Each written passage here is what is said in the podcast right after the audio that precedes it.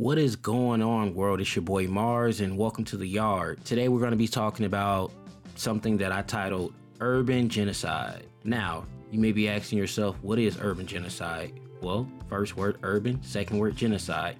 I'm sure we all know what urban means, but if you don't know what genocide means, I'll go ahead and break it down to you.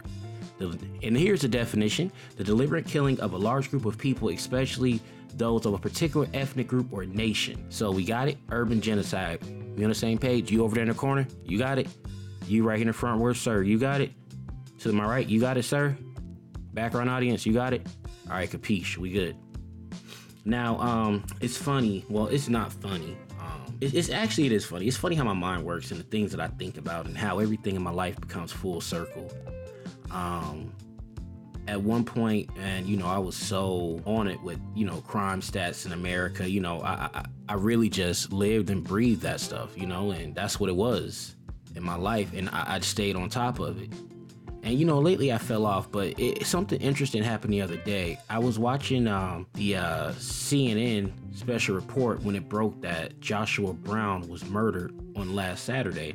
Now, for those of you who don't know who Joshua Brown is, he was the uh, key witness in the case against Amber Guyger, where she was convicted of the uh, 10 years in prison for killing her neighbor because she mistakenly walked into his apartment so she says she thought it was her own.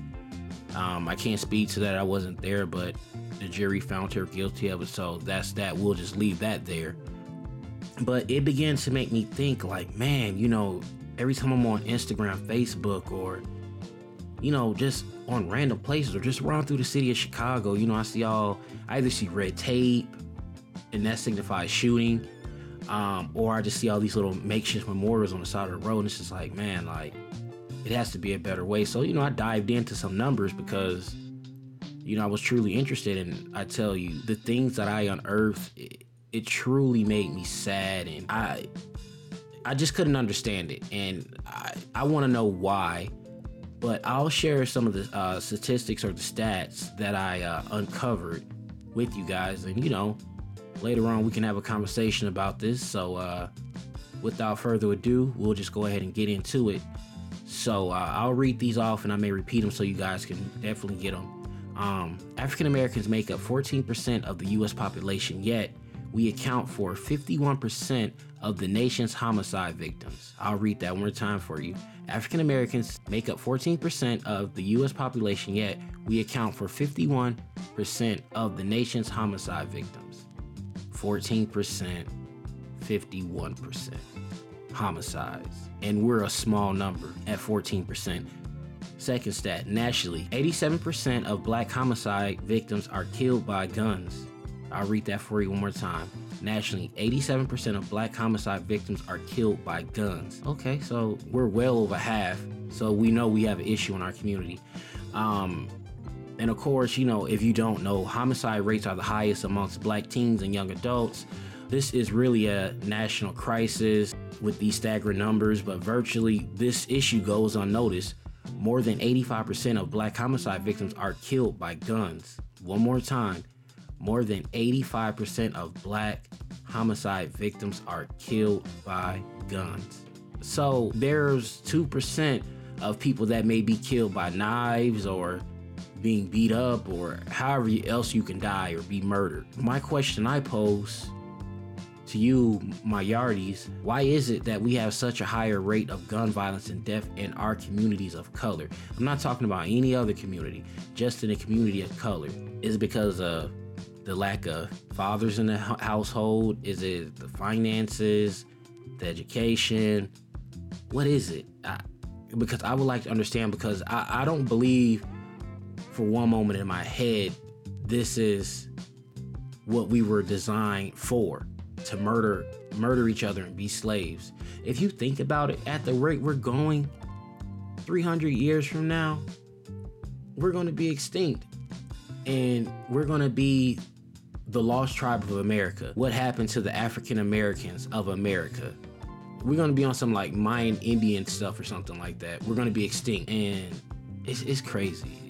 It, it, wrecks my mind to think that we're doing this to ourselves. And I'm not I'm not sure what's the answer, but I'm just posing the conversation and see where we can go from there. But we all know the Second Amendment entitles every American citizen the right to bear arms, with the exception of a person that have been convicted of a felony. Okay, so why is this why is this tied into what we're talking about UX, right? Felons can't buy guns. So, how are supposed felonies, or I'm not even going to say felons. It, it, sometimes guys are repeat offenders, and we know that the guns, you know, aren't being purchased in the store. But I digress on that. I'll get back to that later. I'm going to go off some more uh, facts for you really quick. Black males account for 37% of the total male prison population. White males account for 32%. Hispanic males count for 22%, and white females comprise 49% of the population. And the black female accounts for 22% of the prison population. Okay, so more white females than black females in prison. Okay, so now let's just touch back on something with the felons with the guns. I was watching a movie recently. It was called White Boy Ricky, and it was uh, produced, and Matthew McConaughey starred in it as uh, White Boy Ricky's father. And the movie depicts his father uh, heading out to these gun shows, buying guns, and then turning around and have his son or he would take the guns and sell them on the streets of Detroit to all the gangsters. So, with that being said, where is the illegal? Where where is the flow of these illegal guns coming from in our communities? Is it a bunch of Caucasian males pulling up in their Tahoes or whatever it may be, selling them to our neighborhood kids? I mean, I I know sometimes we some sometimes you know gun stores get robbed, but for the majority of it, where are all these firearms coming from? In my personal opinion, I really feel that we need some type of better oversight on gun control, but of course, America doesn't want that because if you think we were founded by violence and I we will always be violent. If you just think about to the our conception, just going back to the original times, we had the Pilgrims and the Indians, and then let's skip forward a little bit. We had the Boston Tea Party.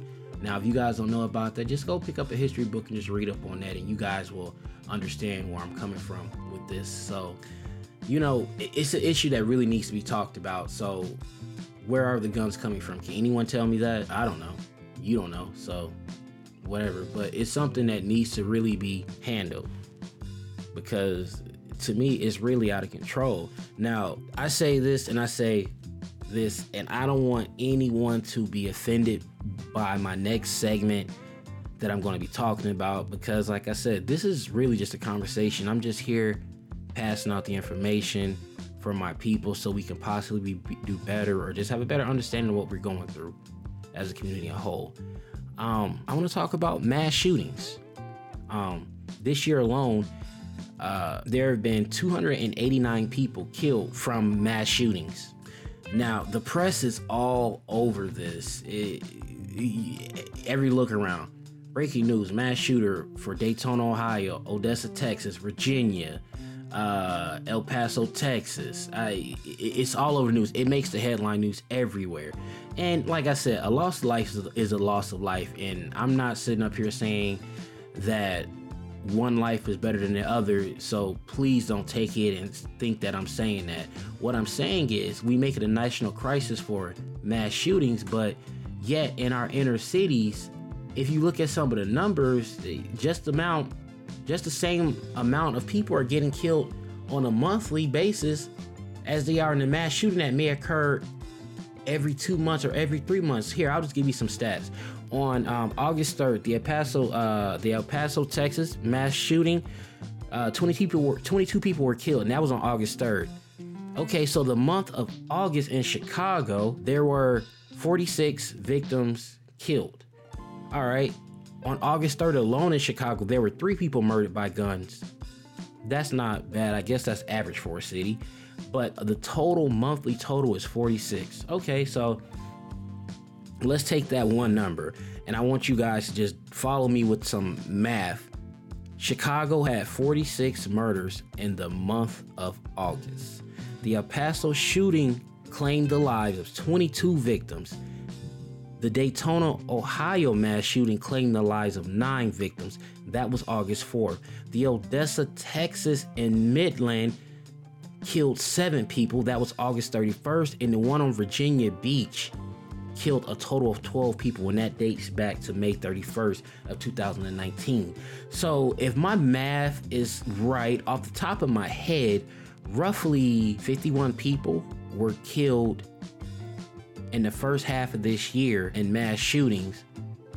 But in one of our second largest cities in the United States, or third, 46 people were killed in one month. Let that sink in. Now, you you guys can be like, hey, that's just Chicago. Okay, well, let's go into dive into something else. Have you guys heard of a place called St. Louis? Um, I don't know if you guys heard of it, um, but uh, there's a famous rapper by the name of Nelly. He's from there. You have Chingy's from there. You have J-Kwon that's from there.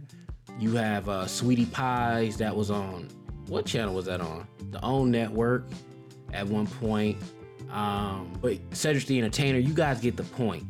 But I say this to say this St. Louis in 2019 so far, and this is just going back to August, they had over, they have over 138 homicides in 2019, with 21 of them listed as African American. That is over 90%. 90% of the people killed in St. Louis were black. 138 homicides, and 121 of them were listed as African American. Wow. Now, I can go give you stats from Louisville, uh, Miami. Miami's not as high, but uh, I can just give you stats from all around the United States, and it will paint the picture. And you guys will really just see what I'm really trying to get at. There's a change that needs to happen there's something that we need to stand up and and we just have to stop being divided. We just all need to come together.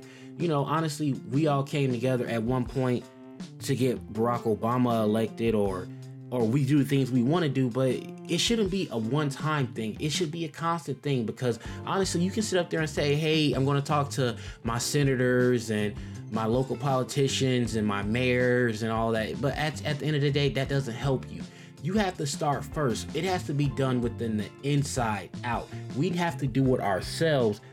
And then at some point, maybe the federal government will take notice and maybe they'll come in and give us a helping hand. But we can't wait around for that. We have to do it on our own because if we don't do it on our own, no one's gonna do it before no one's gonna do it for us.